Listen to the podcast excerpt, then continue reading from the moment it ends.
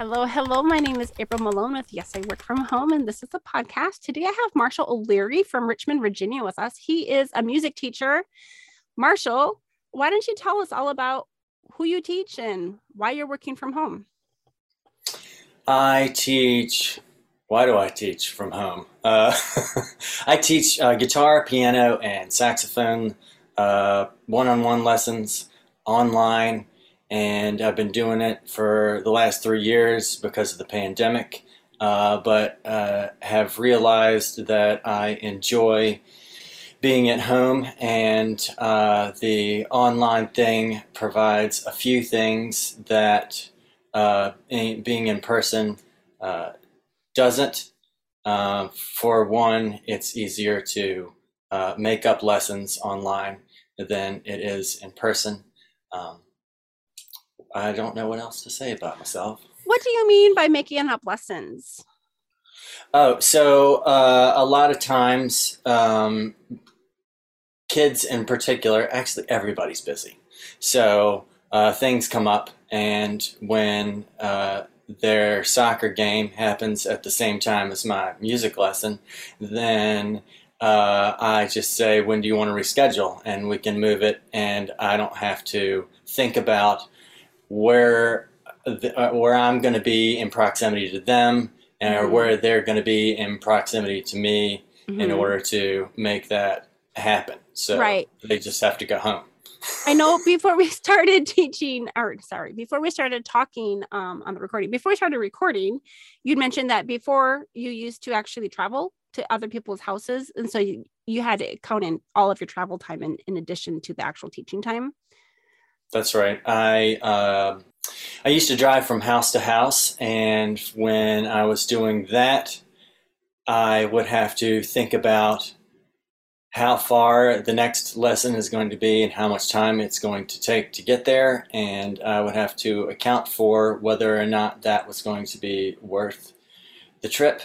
And um, so, if we relate that to making up lessons, then that becomes complicated. So then I would have to pull out my schedule and see if I'm in the area or if I'm not in the area, uh, how far away it's going to be. And uh, so a lot of times I would end up driving more than I wanted to. So uh, typically it I would be driving between 15 minutes and a half hour between lessons. And mm-hmm. that got to be expensive and I don't want to say it, it, started. It started to wear me out. Uh, all, mm-hmm. all, of the sitting in a car. Uh, I love uh, listening to music while mm-hmm. I'm driving, so that was cool. But um, so, how big is the Richmond, Virginia area? Were you seeing people all just in your city, or like surrounding communities as well? Surrounding communities. Uh, I was doing basically two counties in a city. Sometimes it was it, it was crazy. Sometimes I was driving an hour to get to a lesson, and those folks I would charge extra for the travel time. Mm-hmm. Um, but uh, and that, it would also have to be the student would also have to be worth my travel as well, and uh, not to be rude. But if you're not going to practice and I'm going to drive an hour, then neither one of us are yeah and i'm trying to enjoy my life and so are you so mm-hmm. this is not you know you're not enjoying what, what this this process so so we were actually on the receiving end of a traveling teacher for i want to say two years and i'm not sure if this woman is still teaching in person now or not but it did get complicated when she would hit traffic um, or was she would get lost. She was an older lady, um, or GPS wasn't working, mm-hmm. or her, you know, like she tried to fit in an extra lesson and the route got confused. Um, there were times that she actually came to her house two hours late, and Yo. that got that got disruptive for our family and we ended up choosing a different studio for piano lessons that was just like a mile and a half away and we could just drop off the kids and they would take lessons at the same time in different studios and we would just all leave in a half hour and it was great um, mm-hmm. but we liked the convenience of her coming to our house because at the time i was working um, from home during those hours. And so she would actually come to my home right as I was starting work. And so she mm-hmm. would teach my two kids, and I could pop out and help if I needed to, but I couldn't like drive them anywhere because I was working, you know, weird second shift hour kind of. It was like 4 p.m. to 4 a.m. hours. It was like second and third shift combined. Um, and so when that situation changed and I didn't have to have someone come to our house, um, yeah, online lessons is convenient. Like with the pandemic, actually, we've had like every kind of sickness hit our family, and we pay our our lessons in advance, and rescheduling is a pain in the butt. And so when we got strep and then COVID and now some barfing flu, our kids are just taking all the lessons online. Um, you yeah. know, we just tell the teacher, hey, we're going to have to FaceTime it again. Um, otherwise, we still have to drive. Right. So you have chosen to go 100% remote for teaching, or are you still seeing That's right. person? Uh, 100% remote. Uh, there was a, a, bit where I thought I was going to go back to in person. Um, we got uh, vaccines, and so I thought we're going to be uh, good to go here. But then that went away, and then I just felt like I just couldn't believe how much money I was saving. Ah. not, not driving around. And then I got the more I was doing it, the better I got at doing it, and uh, that really helped me uh, enjoy it. And having to come up with creative solutions for things like recitals uh, really made some lessons where they were ready way better. Uh, and I feel like in one lesson right now in particular, it's collaborative almost, where we are and there's a video out there of of us just having made um, uh, an Allman Brothers um, cover where she's doing her part and I'm playing my part, and she sings too. So she has another little blip of her singing up there, and it's it's just so cute, and she's really good, and um, that's been very fun, and um, I'm trying to see if I can do more of that and maybe like write some songs with kids and get them to uh, play them with me because uh, there's this one kid that actually we have written like three or four songs together and um, they're uh, clever and hilarious. And uh, I, I, I, really want to make a recording of them because they're I, I don't even that's all i could say clever and hilarious because um, that just kind of came out of me asking him questions about uh, what he's what his day is or like something silly he was doing in the lesson oh fun so do you work primarily with youngsters primarily but i have taught uh, all the way up to uh, 65 years old oh yeah um, she didn't want to continue online uh, because uh, technology is intimidating uh, for sense. her. But um, I know other people that are not that way. You know, the yeah. Uh, I, IT people, are, for example. Yeah. Um, so it's it's not. I don't think it's an age thing that limits people from um, not limits, uh, intimidates people from mm-hmm. taking the lessons. I think it's just how comfortable they are with trying to operate the camera. Yeah, mastering the technology is uh, definitely a learning curve. Um, I actually taught for three and a half, four years or so online. Nice. Three, three years. Um, English, English online with kids in China. Uh, primarily China. There were some in other countries as well, but mostly China. And there is um a little bit of a lag sometimes with the connection when you're especially traveling you know that far distance um using the ethernet helped um but there are sometimes that trying to sing a song did make mm-hmm. it challenging when there would be like a little bit of like a half second lag do you experience yeah. that with your setup so what i've done to work around that is i put them on mute and i just play and let them play with me and then after they do that, I'm like, now let me hear you play uh, back. So then I don't have, we don't ever have that, you know, but uh, but uh, but uh, but uh, but uh, Mm. which is hilarious, but also, yeah, like, no, we're not doing that. Mhm. Um, but also, uh, another thing that happens is the computer tries to figure out who's talking. So it, I'll start to play, and then it will cut off anything that they're doing. So then it will sound like uh, it. Well, you know what that sounds like. Oh, it's almost like a noise canceling microphone where it's trying to like mute them so that you can shine through. Yeah. So, and maybe there's a way to work around that, but the lag had just never made it feel like it was necessarily worth it to me. Maybe I'm using the wrong platform or something like that. Yeah. What platform are you using? Uh, Google Meet or FaceTime. Okay. Hmm. And I don't know if Zoom would be any better, honestly. Like, I think they all have their own. Can you, and I suppose you can adjust the view. Are you recording on Google Meet too?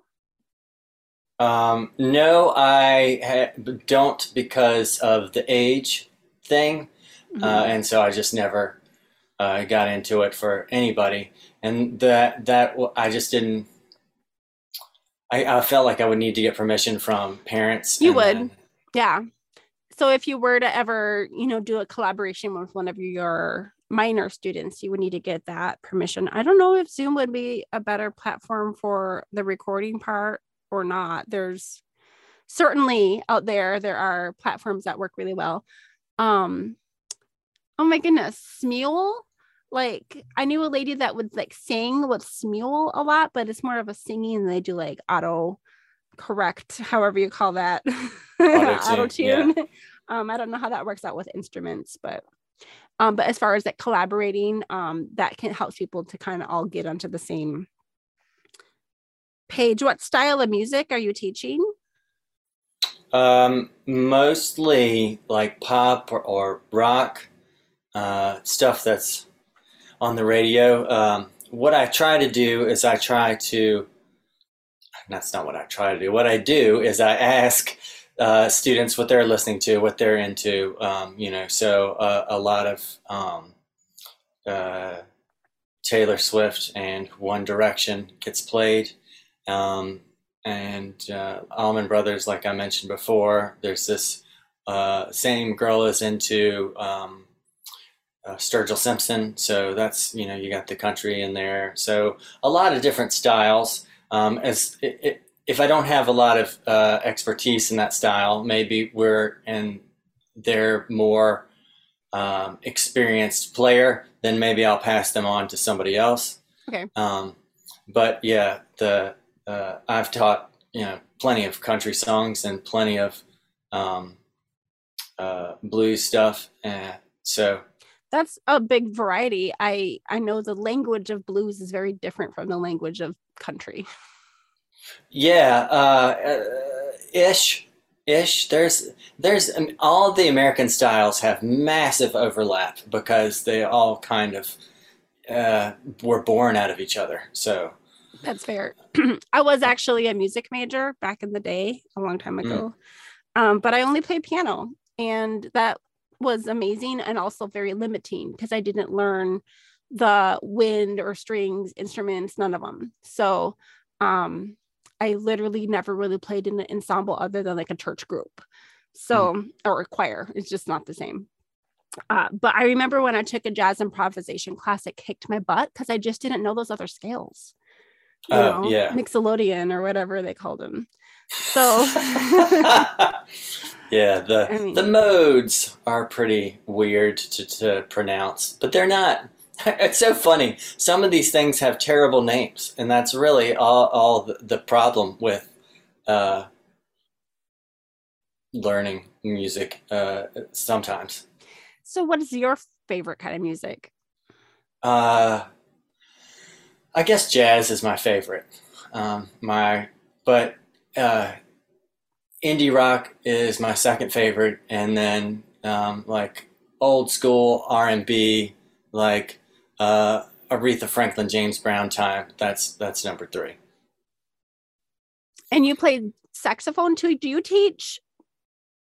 Wait, I know you Yes. teach guitar, but you teach saxophone and piano too. That's right. What kind of mix do you have as far as um, students? Do you have like 30% of each or?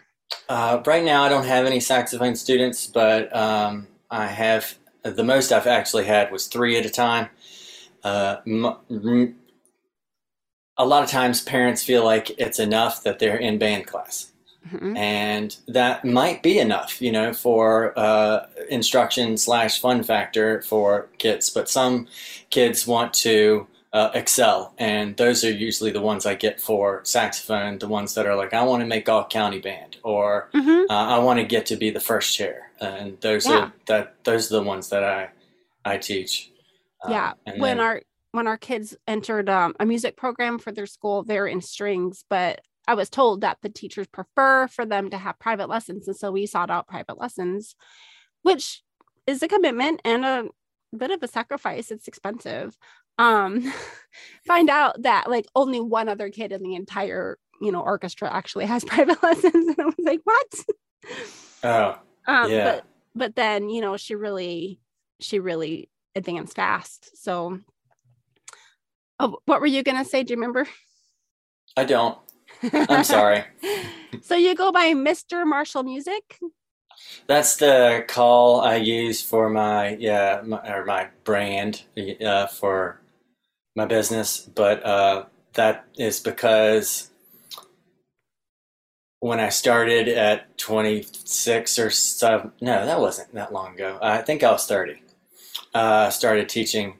Um, I wasn't used to having to introduce myself as uh, Mr. O'Leary. I would just say my name is Marshall, and the parents would be like, "No, Mr. Marshall is, is, is what we're going to call." you." right?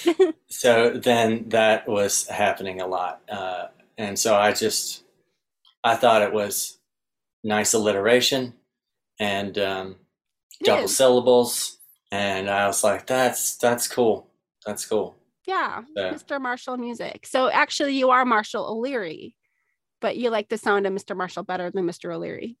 Yeah, uh, I, well, uh, I thought it was good for the, the thing. And um, yeah, I, I also feel like I don't have to re-pronounce my last name Mhm. because of, and I don't know why it's difficult for people to hear it. It's not Mhm. hard to say once they get it, but the, Mhm. when they when I first say O'Leary, it sounds, I guess, like rah, rah, rah, rah. And so Right? I have to say it again, and I don't, I, I don't mind, but you know, I also just don't think of myself as Mr. O'Leary. I think of myself as Marshall, Mhm. but they want to think of me as Mr. Something. So, Yep.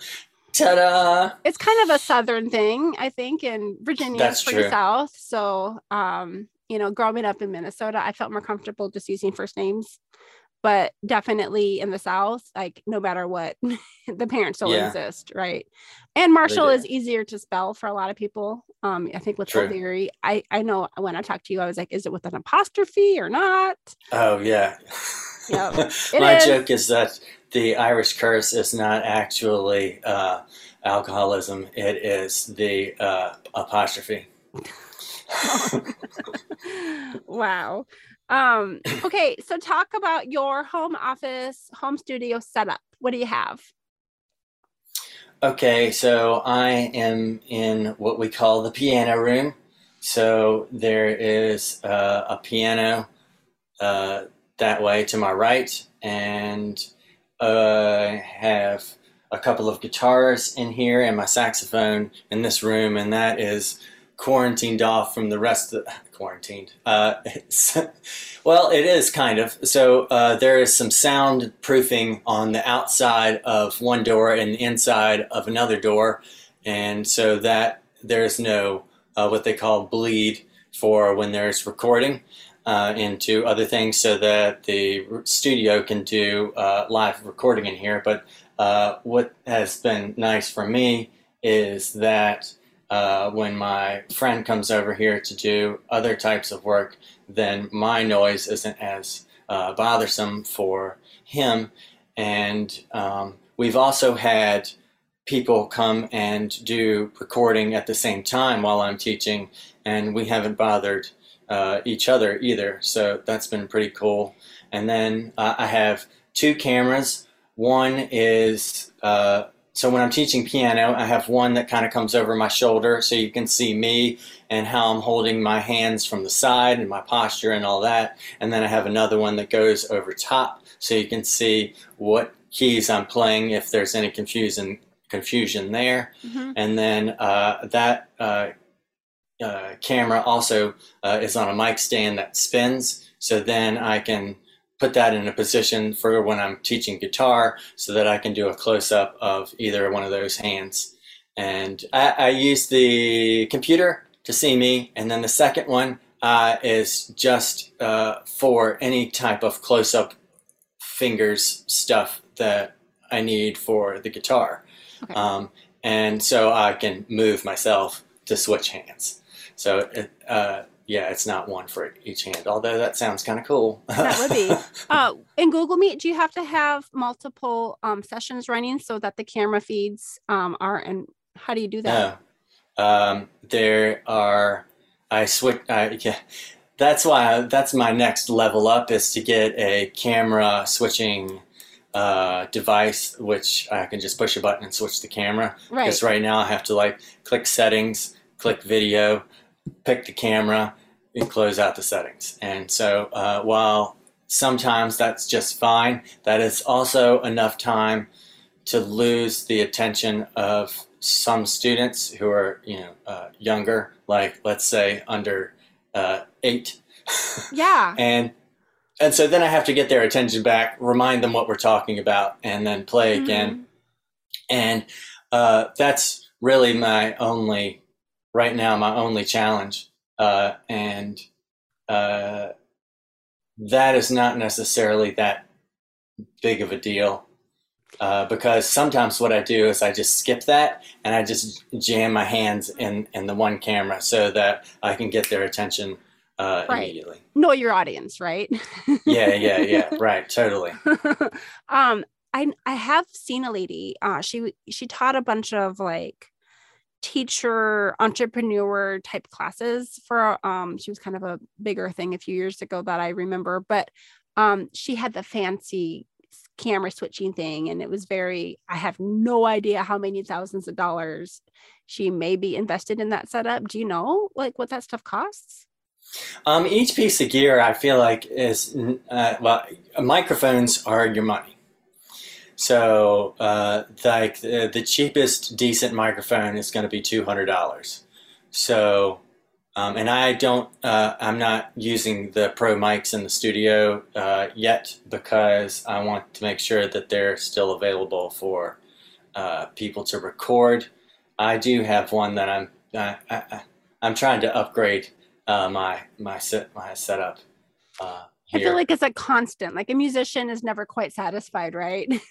Oh yeah, gear.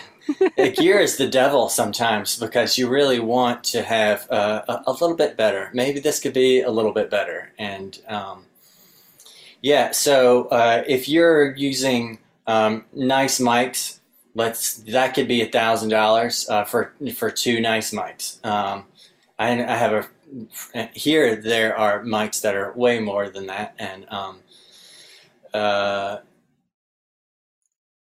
I think you can get up if you if you really want something. I think you can spend ten grand on one mic, but I'm not uh, going to do that. And right, uh, right. There are also replicas now of those ten thousand dollar mics that sound so close. It's kind of like why.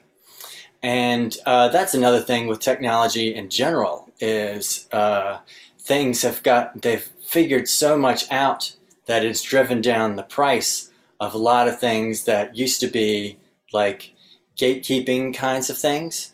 So um, anyway, uh, that switchy Maguga is I think two hundred dollars, uh, and okay. then uh, the uh, cameras you can get a couple of those for I, I, I think one fifty for two cameras. You know, like the Logitech style uh, things. Yeah, and uh, those are definitely good enough. Uh, and the the compute your computer might be a little bit more expensive, but you can also get something that's not.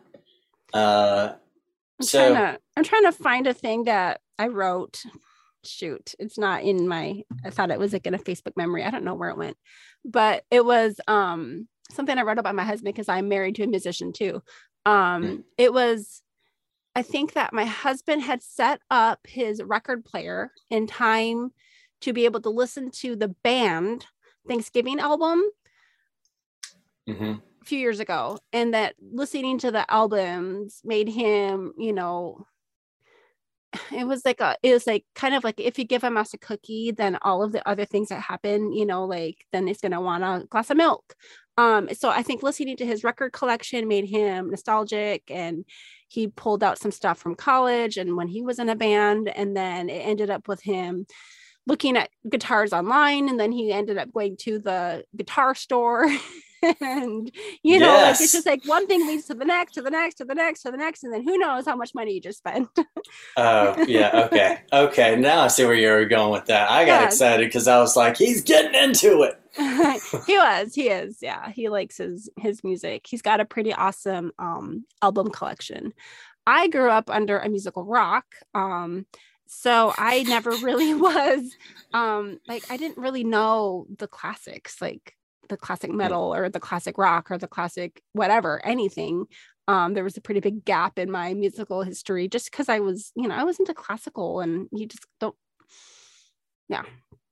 Anyway. Um, well i can sort of identify with that because my after my freshman year of high school I took some lessons with um, somebody with the James Madison University, and uh, he showed me he showed me my first jazz re- recording, and so I went out and bought uh, ten of those, and the rest of the time in high school, uh, that's what I was listening to. So only, I missed out on jazz. Right. I missed out on uh, REM and Nirvana, etc., because mm-hmm. I didn't care about anything but John Coltrane and Charlie Parker and all of the other ones that are. I mean, there's time. We can fill in the gaps of our repertoire, right? I do want yeah. to expose my children to more variety than I was exposed to just because when I did get to college and I wanted to do that jazz improv class, I didn't have that history of just having known those different sounds, the dissonance. I just didn't know it. And I want them to know that now. That's cool. So they're getting into classical music. Um, but the fun stuff, like John Williams is classical, but also amazing. So, you know, yeah. if you can connect it to a movie, it helps. It um, does help. So, Video games is another way to connect them to classical music too. Right? So which, which ones would you associate with classical?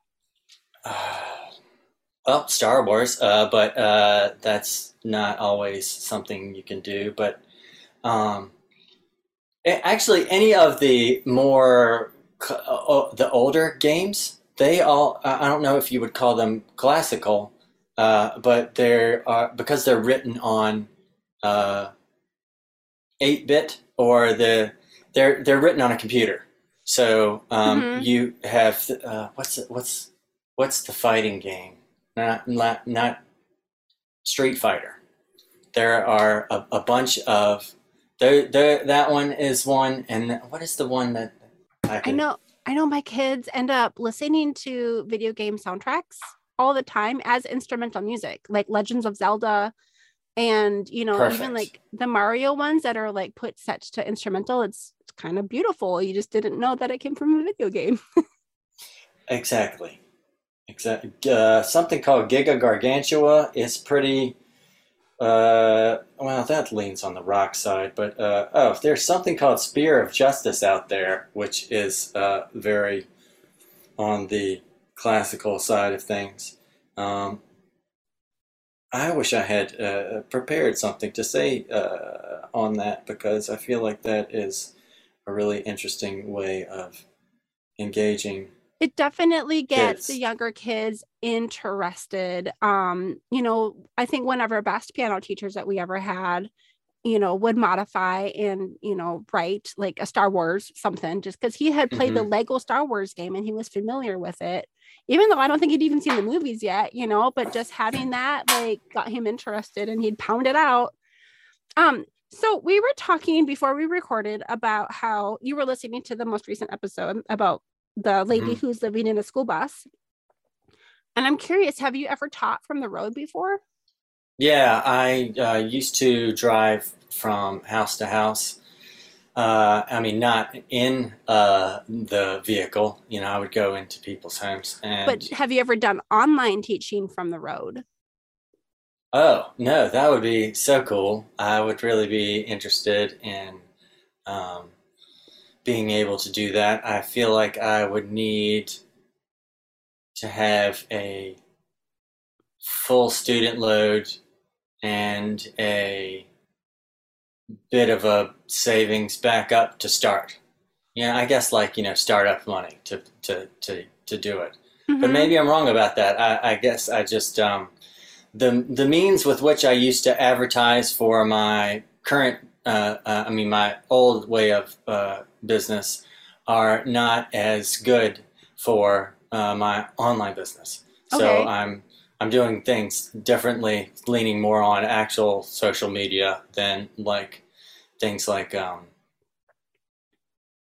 uh, Thumbtack or uh, the like, because mo- more people look for in-person lessons when they go that way, and I uh,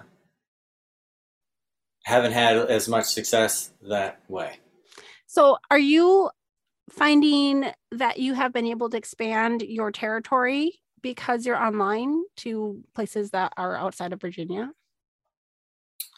Um, not outside of. Let me think about that. Yeah, I have, but uh, it's that's just that's just started. So I have uh, one person that is uh, two hours away and in still in Virginia, but another person uh, they live in Delaware.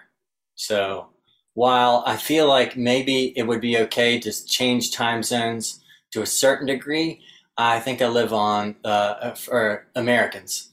Uh, I feel like I live on the wrong coast because if I w- could go backwards, then it would fill up earlier times in my day to get to their after school, after work times.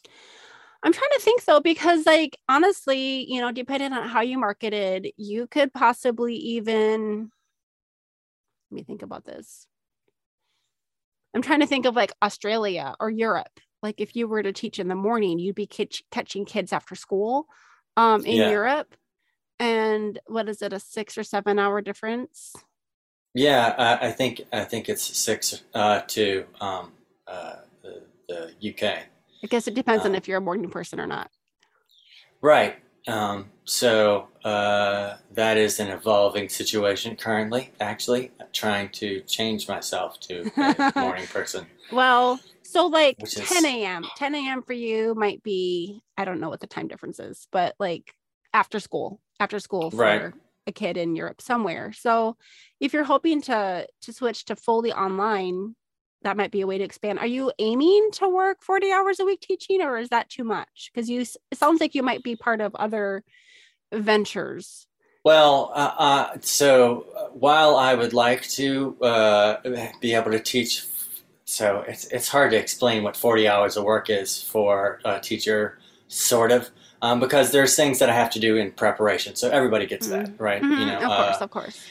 so that but for me um, i tried teaching 25 students at one time and i thought i i just lost myself mentally Right. um, so tw- 20 is my max uh, Okay. so and 15 to 20 is uh, a, a nice sweet spot sweet for spot. Right. I think that my old roommate taught full time, and that was 25 students, and that was too much. And she never went back to that. yeah it's 25 is is I, my goal was 30 because i thought oh well then i can better. I can make well. I thought I can make a, a nice living, you know, uh, and that would not be uh, the worst. But um, I could I see think- that only working if people were like literally standing out the door, you know, and like walking in, and you could just do- teach back to back to back to back to back. Um, but Yeah. it's not. Then you don't have time to make notes. You don't have time to build relationship, and that's like 15, you know, 30 minute lessons. those teachers teach the same thing the same way to every student. They don't they don't do a lot of variety, or they are. And I'm not symphony level uh, player. You know, I'm I'm very good, I, but I think the ones who are um, that level uh, can turn on a dime because they have so much of a, uh, a gift mm-hmm. that they can use whatever. However, I have noticed that some of those uh, uh, teachers, not all of them, uh, who are really great players, are not great teachers because uh-huh. Uh, they have lost uh, how they got to where they got. Mm. So yeah. that and playing is a different skill set than teaching. Mm-hmm. It is. Better players are not always better teachers, but uh, good teachers can always get better by being a better player. That's awesome. That is really good. So, what does make a good student other than just literally putting in the time? Figuring out what makes you practice. So, if you need somebody to be there with you, like a focus mate, you uh, need to set that up. Uh, I also think, and this is probably for, for kids especially, if the parent uh, learns alongside, because I've had a couple of parents that have uh, gotten their kids to teach them how to play, sort of, uh, at least for the first year, then um, they don't feel like they're having to do something special that mom and dad don't have to do. Um, you know, like why do I have to learn this and you don't have to learn this? You know, that kind of thing. Mm. Um, but uh, another thing is to have um, the instrument in a place that is easy to access, uh, where you don't forget about it, and you can have uh, quiet slash privacy. So some kids like to perform, that's true, but when you're trying to figure something out, it can feel strange to it can feel like performance. So mm-hmm. you're, when you're practicing, you want that to be, or I like for that to be separate. Um, unless I'm trying to get to some, eh, you know, extreme level, like at uh, this um, teacher of mine told me that when she went to grad school, uh, the um, practice rooms had a uh, uh a courtyard that was just for seniors and all of the practice rooms had uh, floor to ceiling windows that all faced that. Uh, so you were always performing when you were practicing, and you were always performing in front of upperclassmen. And so uh, getting used to that, you know, that just put a little bit of extra tension on. You. So it was like running with leg weights kind of thing. Oh man, I would be terrified. When I was in a music major at the university, I would wait until everyone else went home. And I think our practice rooms didn't ha- didn't even have a window. I don't think. Maybe they did. Um, but I just don't want anybody to hear me. oh yeah, I, I, that's that's what I prefer too when I'm practicing because yeah.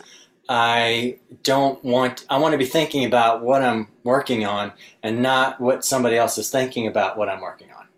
So there's not enough room up there for both of those thoughts. that's hard. Like I I don't know how I would do with that that situation. I mean, that's truly for people that are in performance though. That would be a good motivation. If I want people to yes. hear me, I'll go play on the big grand piano in the choir room. Like I'm ready for people to hear me, I'll go play there, but right. that's a lot of pressure. yeah. So, uh, ha- if you are hanging out in the living room all the time, um, that's where the guitar should be. If uh, you do all of your homework in your bedroom, that's where the saxophone should be. Mm-hmm. If you are playing piano, then there shouldn't be 7,000 toys all the way around the piano. This should be a, a direct path and an inviting thing that's like, ooh, right, the piano. I want to do that. Mm-hmm. Um, and uh, what I've uh, realized uh, through trying to find different ways of being a better teacher. And uh, when I find something, which is songs, uh, when uh, people are learning songs that they want to play, then they'll play.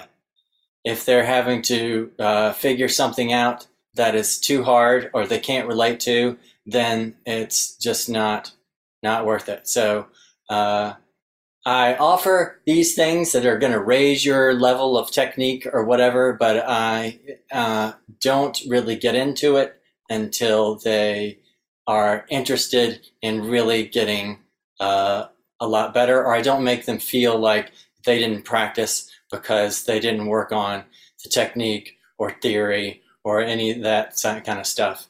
And if all week all they did was practice the one song, I am way into that. I'm way into that. So that's uh, the uh, for being a better practicer. It is not uh, uh how much you practice, and it is not um, the level of thing that you're practicing. It is the level of interest in what you're practicing that I think makes you the best practicer. Yeah, I can see that really being a thing. Um, another thing is just being able to collaborate at times. So, like, if you're actually going to get, and that's my best memory of my piano lessons. I actually took some lessons with my um, kids at that mm-hmm. studio. We had like group lessons, but we got one on one time with the teacher. Um, but when we sit down and jam, that's mm-hmm. like one of my happiest moments of my life is just jamming and playing Christmas songs with my teacher. So it is really exciting when you get into that groove and you can really go. Yeah. Uh, so my favorite thing to do is to put on the recording of whatever we're working on, and we both play to that recording at the same time. And uh, so the there's this one uh, little girl who we learned uh, Willow by Taylor Swift, and that's our warm up. So every time we come in to play, that's the first thing we do is we turn that recording on and we both play to that. Uh, and then uh, right now we're learning cups, so that's probably going to replace Willow, or maybe we're going to add that because my ultimate goal for her is to create a little mini set list so she can have like a performance uh, for her uh, friends or family or, or, or, whatever, or just you know something so she can uh, do something when she sits down at the piano and or somebody asks her to play or something. Is Cups the one that actually has the cup song, like the cup? Am I thinking right. the? Okay. Yeah, yeah, yeah. I learned that game when I was a kid, and I didn't know there was a song to go with it till way later in life. I, I think it's that they just wrote the song. Yeah. I think I think they wrote the song to, to the go, Cups yeah. game. Yeah, for um Pitch Perfect. Yeah. Yeah, I had some friends who did like a bluegrass cover of it. It's pretty cool. Um so yeah, that cup song, that would be a world winner. Um so your your students uh like you because you customize the lesson for them. Is there anything yes. else that you offer that you feel like they might not be getting in their traditional lessons? Maybe me. I don't know. Maybe maybe I'm maybe because I maybe I'm funny. I don't know. Uh, yeah. I have I, I, that's that's the thing I lean on the the most. So I hadn't really thought about other things that I that they're not going to get in their. Um, Were you uh, able uh, well, to? Go ahead sometimes all right so i had th- so in the guitar lesson i can get a close up of my hand. That is not me putting my hand in their face. Right so they can get this view right? So you can see exactly where i'm putting and then for the piano um, we're playing at the same time. So i don't need two pianos because we oh. have two pianos Right. So then they so then I'm not playing it up an octave and then they're playing beside me or mm-hmm. or if they're playing through the whole using the whole piano, then I'm also using the whole piano and so then we get to do those things uh, at the at the same time and uh, you're getting uh, you know a direct overview so you're not having to uh, step away from the piano or stand up and look at it or you know it's more Uh, I feel like more instant in the different that different view. I can see that being advantageous. Can you tell me how you get the student to mm, manipulate their camera so that you can see them? Do you have a parent on standby to make sure that you can see them or that they're behaving or anything like that? So uh, it's re- I think it's a really good idea for the first three to four lessons that the parent uh, be there to see what's happening um, and see if there needs to be any sort of adjustments with the camera or whatever, and to show the student how to make the adjustments if they're too young to figure it out. Right. So that it's not because that has to get out of the way. Like we can't be thinking about what the camera's doing, uh, or that will uh, that brings the lesson to a, a halt usually. And uh, I don't want to become a piece of furniture. You know, I want them to to to feel like I want them to feel like I'm in the room with them. Plus, you know, so uh, uh, for them, they're so, so if it's a guitar lesson, that's pretty easy. Um, it just needs to be in front of you, and I need to be able to see all of the guitar and both of your hands. Okay. If that takes if that takes your face out of the thing, then uh, not as much. I don't want that. But you know, if we have to deal with that, uh, Mhm. that's better than me just seeing your face. So uh, making sure that that is set up and how that gets set up, and the parents saying, "See yourself over there. That's what you need to see." Do you see what you're seeing? Do you know what what what is all in that? And they say yes. Then they, I'm like, well, tell me what you're seeing. So you know, and I'd say uh, for a guitar lesson, I need to be able to see from uh, this stripe to this stripe, and from this string to this string. And if I can't see that, then I, I have a hard time helping you. Mhm. And then uh, sometimes they'll say, sometimes the camera will get out of whatever. And so uh, they'll be like, so is it this to this? And I will have to say, I can't see your hand, so you need to fix that camera. And sometimes that will take a few minutes. Um, but uh, usually for guitar and uh, all, saxophone is never difficult. I feel like I've actually taught uh, lessons just with the phone, like no, uh, no visual at all. Um, Oh, oh, really? Just audio? just audio. And um, th- so I thought, um, well, this is interesting because most of what happens with the because the but that was after we had this is how you hold your hands this is where your fingers go on the saxophone because once you get that it's a lot easier on that particular instrument because you don't move them Okay. uh, I mean, you, you don't change positions like Like you, You do, with guitar. piano. Yeah. yeah. hmm So, uh, and then when we after we finished talking about our embouchure, how you hold your mouth, and uh, and you know how to put it together, reeds, all all that uh, stuff Would- that you need to see. Would it be like in a pinch? Like, hey, I still need to want I want to have my lesson, but I don't have my camera. Can we just do a phone call? Yeah, uh, my last student, uh, it's all summer lessons were uh, this last summer were all just phone call lessons because she was in uh, a remote area and her internet connection was so. I mean, it was like, yeah, it was so funny because it was so pixelated and laggy that uh, it wasn't possible. It Cell wasn't phone was better. Yeah, so the phone was better. So I would play, she would play, then we try to play together. It was That's really good to know um that that's an option and there are times like even English lessons that if you only have audio it's better than nothing and once Mhm. you get used to each other it is possible to step back and not have to have the camera. Um were you able to retain any of your former students from before when you went around to everyone's house? I retained a lot of them. Good. I, yeah, I I have. I, I wanted to tell you how many I still have. One, two, three, four. Oh, that's that's better than I thought. Uh, so, am I missing somebody? Four. That's what I still have.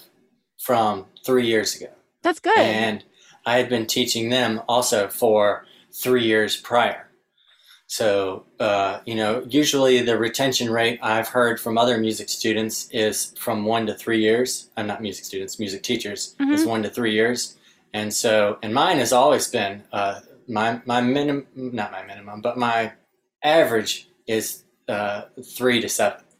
Um, That's awesome. You've been teaching for a long time though, right?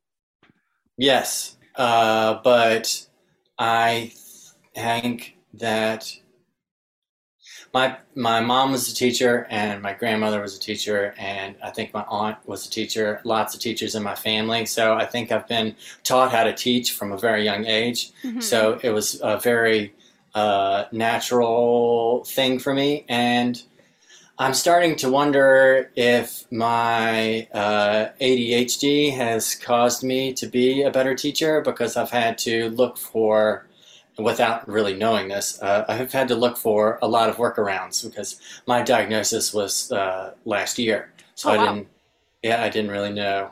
Uh, I mean, I went to get diagnosed at n- n- 19, but they thought it wasn't that. So uh, I've just been Anyway, my first lesson was easy. Uh, the Mhm. very first lesson I taught was like, "Oh, I know exactly how to help you," nice, nice. and that's it. They say like with the ADHD, it really, I mean, like creativity and ADHD go hand in hand. So figuring out the workarounds, it sounds like you were compensating, you know, at a younger age that it was masking. That's pro- it's, that's probably true. Um, uh, sometimes I still have trouble with the uh, diagnosis because the symptoms overlap uh, so many other types of things. Um, and so, uh, and because I had gotten that one that wasn't, that said I wasn't, that Mhm. was very confusing. But yeah. the longer I, you know, uh, am with it, the more I feel like it is true and it has uh, helped me see things about myself like this thing we're talking about now that uh, I really didn't realize were a part of it. I think that it makes sense that you are teaching multiple instruments too, because then you have that variety.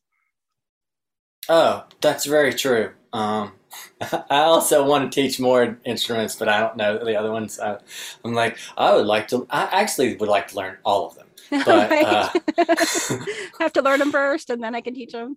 Yeah, yeah. Because I just think that everything has its own fascinating, different character, means of play, and uh, way of fitting into uh, a group, and um, obviously its own voice. My dad learned a lot of instruments, but never with formal lessons. It was always by ear. But what he could play, he played extremely well and is amazing.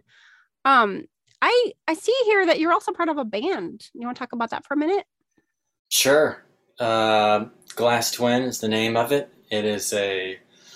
I tell people it's a psychedelic indie rock band, but I don't know how psychedelic it is. And also, when I say psychedelic, or if they hear psych and rock, then they start thinking of certain things that are not us. So, the other way that I describe it, and not to be too highfalutin, but uh, if you put Pink Floyd in your mind and Radiohead in your mind, then you are in the right place. Like your your your brain is going to be able to picture what we sound like. I like it. And, And, then go ahead. we're not as good as Pink Floyd and Radiohead. Maybe maybe we are. I don't know, but uh, a little humbleness is required. Do you do you cover those bands? Um, we have done a Pink Floyd cover or two, and I would like to do some Radiohead covers, but uh, there is a general philosophy in the band that it seems ridiculous to cover a band that is still playing. Ah, that's fair. But is that a tribute to Radiohead behind you there? Yes, this is OK Computer, I think. Yeah, I think that's from that album. Oh, nice. Uh, Is that the one where And- they had the? That, oh wait, I'm thinking of something different. Totally different. Da, da, da, da, da, da, da. That's okay okay um so and then you have this recording studio you talked about a few times that is a third income stream you've got the band and the Oh yeah, no, not for me. Uh, it, it's uh, it maybe it will be, but I am not a recording engineer yet. Okay. Um, so it's a recording and not it's an income stream for uh, uh, this house. okay okay tell me what you mean by that Um, so the my friend who owns the house has uh, people coming in here to record, and so he charges them to ah uh, record here. and I don't I don't pay to teach here because I live here. So I pay to live here. okay okay that's fair and so you have i'm assuming a bedroom and then your your studio Right. So um, and which is also part of the uh, recording studio because there's a a bass amp in here and an organ in here, which is a second organ. But anyway, um, and then the, the piano. So if anybody wants to use like a real piano, that this they would come in here to do that. And if they need the amp, they want like more ambient sound in their bass sound, then uh, I would need to uh, go teach out of my bedroom, which is Okay. not really difficult. I have that. Um, so that's your like backup plan mhm. okay so there is a recording studio in the house that you live in hmm do you also record there Yeah, I do.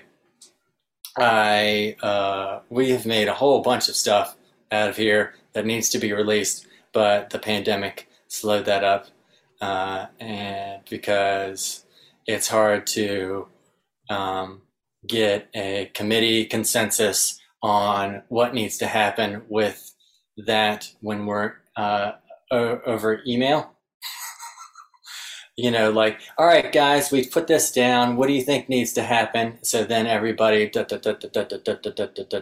do that. All right, guys, what do you think now? Discussion, discussion, discussion. So this is like a reply all email thread that's happening? Yeah. And so after a while, that got to be kind of less fun. you might need to work on a different um, like app or something for that communication. Yeah, uh, the um,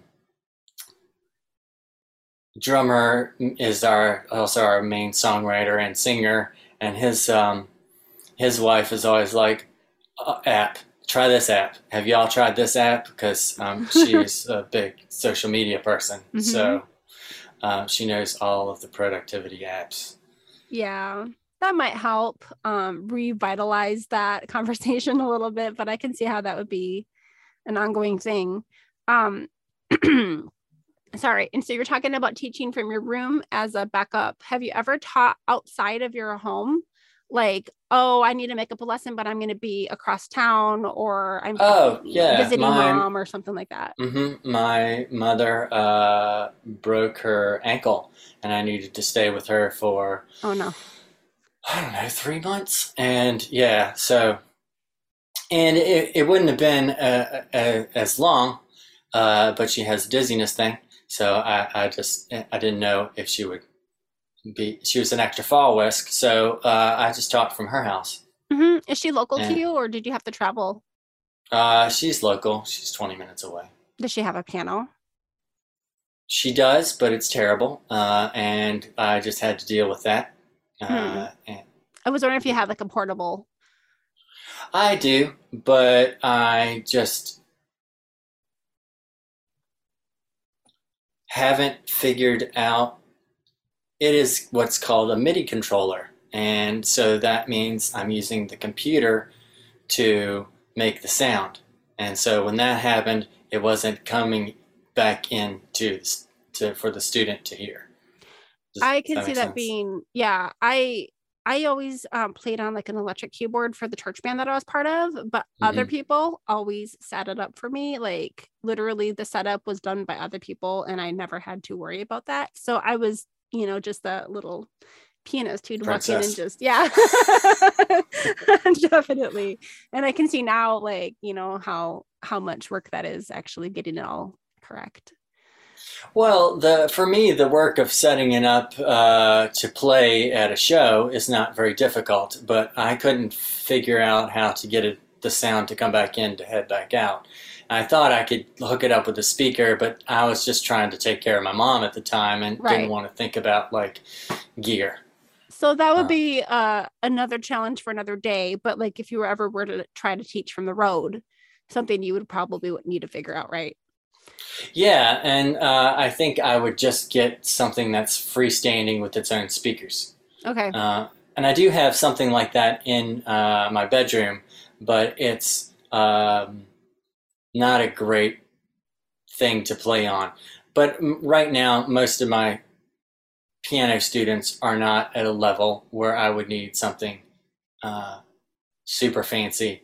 And a lot of times, when I'm trying to show them something, I'm not showing them uh, a pass on the keyboard that requires all 88 keys. Ah, mhm.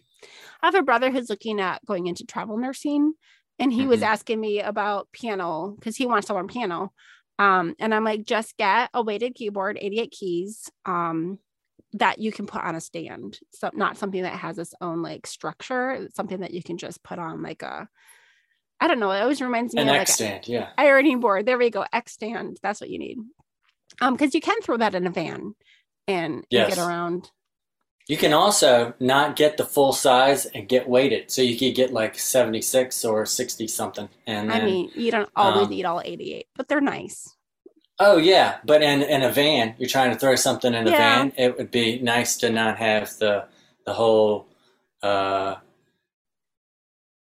because I know about putting a whole 88 key keyboard in the back of a van. Okay. uh, your case doesn't always have to be the biggest thing, but I felt like when we have 88 and it's a special thing, then you want to protect it more Mhm, um, and not use like a soft case or something like that. mhm.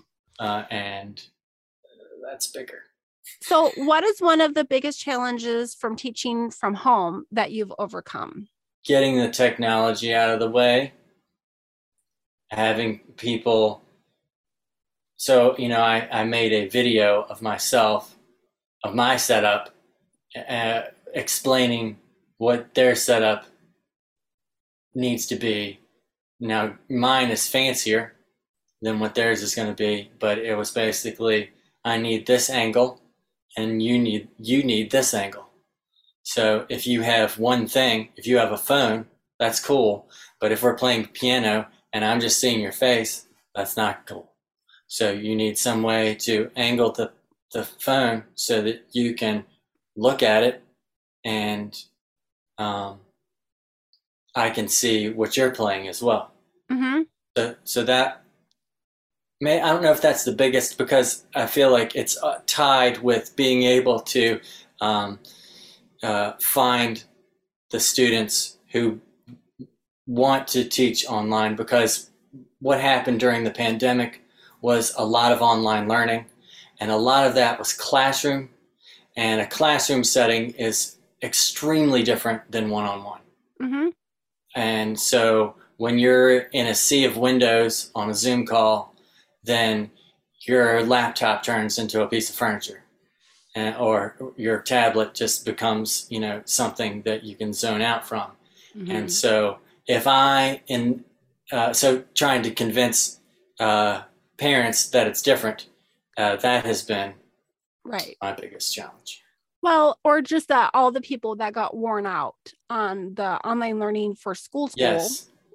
yeah. Most of those students are back in person unless they're homeschooling at this point or part of like a pod school. Um, Yeah. So now you're trying to find the people maybe who are remote or who um, remote as in like in a rural area remote Yeah. um who who couldn't just pop over to the teacher's house for a minute you know so um i guess just as marketing to a very different group of people It is. Um, and so I have not until recently had to change my marketing strategy. yeah and um, uh, so I want to make sure that I'm getting students that are ready for being taught online. Yeah. I and I've been able to convince uh, people uh, that the online experience is is good, uh, and some some places better uh, than the in person experience, and so I don't enjoy convincing people. You want them to find you. uh, well, uh, right. I, I, I want I, I want them to know what they're they're getting into. You know, if I get a referral from a, a, friend who's like, "Hey, I heard you teach piano lessons.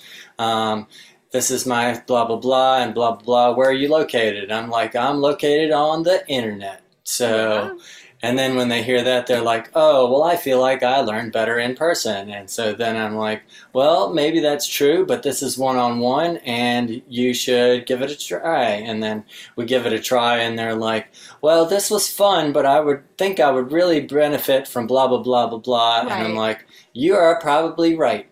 And, but then other people that I've convinced, they're like, oh, well, this is actually great. And I didn't have to get in the car. yeah, yeah yeah or people that are you know have severe allergies or you know maybe social anxiety might do mm-hmm. better with in person online classes. Yeah. Awesome. Well how can people find you? If you if someone is listening to this and they're like no i totally prefer online and this guy looks cool how can they find you? So my website is mrmarshallmusic.com. Uh, I'm on Facebook at Mr. Marshall Music, on YouTube at Mr. Marshall Music, and my uh, email is marshall at Mr. Marshall Music. And on Instagram, I am Marshall O'Leary, and I'm looking to rebrand all to Marshall O'Leary. And that is uh, M A R S H A L L O L E A R Y. So there's no, no apostrophe, on Instagram. Just Correct, Amanda. Yes. Okay. So look for him either under Mr. Marshall Music or Marshall O'Leary, and you will find him. That's depending on when you're listening to this. right. So, any suggestions for someone who is thinking about teaching online for the first time? Um, get two cameras or get a camera to use in addendum addendum in addition to the one that you have on your laptop or tablet and uh, practice how you're going to be set up with a friend and uh, you figure out which platform you want to use and get into that platform. Uh, the other thing that I would uh, recommend is um, what I just was talking about. Look for students that want to learn from a teacher online. There you go. And any general advice for someone who's thinking about working from home for the first time? General advice. Um, if you're living by yourself, then I think uh, you might only have to think about uh, your neighbors if you're in an apartment. And if you are sharing a space, then that is something you're going to have to discuss with the people you live with. And Especially if you have a noisy occupation like music teacher. Yeah, that is uh, definitely something you're going to have to consider, especially if somebody else, uh, they are working from home also. That discussion needs to start happening and needs to be an ongoing yeah. discussion. So, just to go way back to something that you mentioned at the very beginning, you said that you have sound barrier of some sort on the doors that are in the both of the doors that are in your room um, where you teach from what kind of sound barrier are you using on these doors? Because I have had a lot of people ask about how do I soundproof the noise of my kids so that they're not bleeding into the, my meetings. Okay, well, so this isn't uh, perfect, and unless you're totally, unless there's no totally sealed off, you're not going to lose uh, all of it. But I'll tell you what's happening in here is um, there are some things that got built.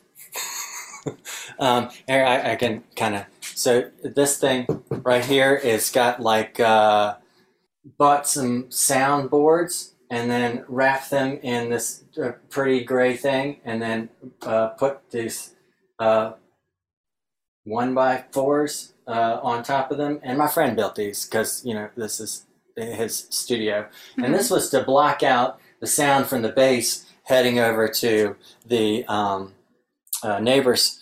Uh, but on the doors, uh, let's see. Well, that's kind of the same stuff, but that's been wrapped in. Uh, uh, so a lot of times, uh, music studios or people that were starting home studios will get, be getting rid of their soundproofing stuff. So you can buy that and cut that out, and then uh, stick it to your doors, and so that's that's what happened there. But um, blankets uh, and uh, so you know if you or like you or quilts, those are really good uh, dampening stuff, and uh, carpets. Okay. So. Um, so like something that's easily accessible would be like a thick blanket Mm-hmm. What is the difference between that foam stuff that you see that helps like with the bouncing sounds versus mm-hmm. like actual deadening sound? So thick versus foam. So uh, the it's it's kind of like a combination of air and uh, not air. so so like it if it's too thick, too dense, then it creates a reflective surface. Mm. So um, but you can also have, so, you know, you can have something that's like six feet thick and it just be hard as rock and that's going to bounce off that. But you can also have something that has uh, more of a, a, fluffy quality, but sometimes you can have it be too fluffy and that doesn't absorb enough sound. So a combination uh, of the two, like if I had like some foam panels and a heavy blanket, which one would I put against the door and which one would be facing into my room? Uh, so you would want the foam on your door because that is going to be more absorbent because the blanket's not going to be uh, enough material. Mm. Um, uh, I, I, another thing that um, uh, the the is happening in the control room where the, the mixing and the, the speakers are pointed at your face and you're trying to uh, figure out what sounds great on your record um, is there is stuff on the ceiling so um, that makes it just so dead. So if you have a carpet and you hang some stuff from your ceiling and you put some stuff on your on your doors, you're probably going to uh, forget that you have children. Okay. Um, uh, and um, there are like clippy type things that you can buy that uh, will grip onto this. What do you? What do they call it? Um, not foam, uh, uh, insulation. anyway, and then they, those clips, they, you, you, nail those to your door, and then you can hang those things on that. Okay, because I was gonna ask, how do you actually? Because you can't just throw the blanket over the door because it won't shut then. So you called it nap phone or nat phone foam. Oh uh, no, uh, just some sort of insulation is what I was trying to say. A, a clip that's specific yeah, uh, for hanging things on. Yeah, uh, because they have um, sharp points on them that come out, and so basically it's just a sheet of metal with with the pointed things that that the uh, foam will grip onto or the insulation will grip onto. Okay. And Good. then so and that's at an angle, so then it kind of slides into into place on the door. Well, I feel like that information about how to cover the door is general for everybody because just about everyone who works from home, not everyone has a door to close actually, um, but mm-hmm. many people suggest having a door to close and then how the heck do I keep the sound in or out of it? So thank you for that. It's right. got yeah, you you got to get it sealed. Like you know, it's got to just be tight, and that's how you're gonna and stop like, it. roll door. a towel against the floor so that it covers that little gap at the bottom of the door.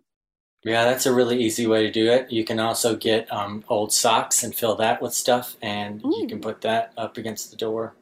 Kind of like and, we used uh, to do when we lived in a drafty house to keep the cold air out. Mm-hmm, mm-hmm. Use it for the sound. That's good to know. Well, good. Maybe maybe some of those um, devices that we use for keeping the cold drafts out will also work for sound. Okay, yes. Marshall. Any final thoughts before we head out? Any final thoughts? Any final thoughts? I think everyone should play music.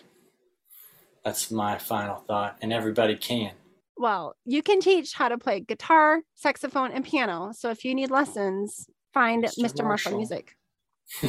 Very cool. Thank you so much, Marshall. I appreciate it. And this is April Malone with Marshall O'Leary, and we'll see you next time.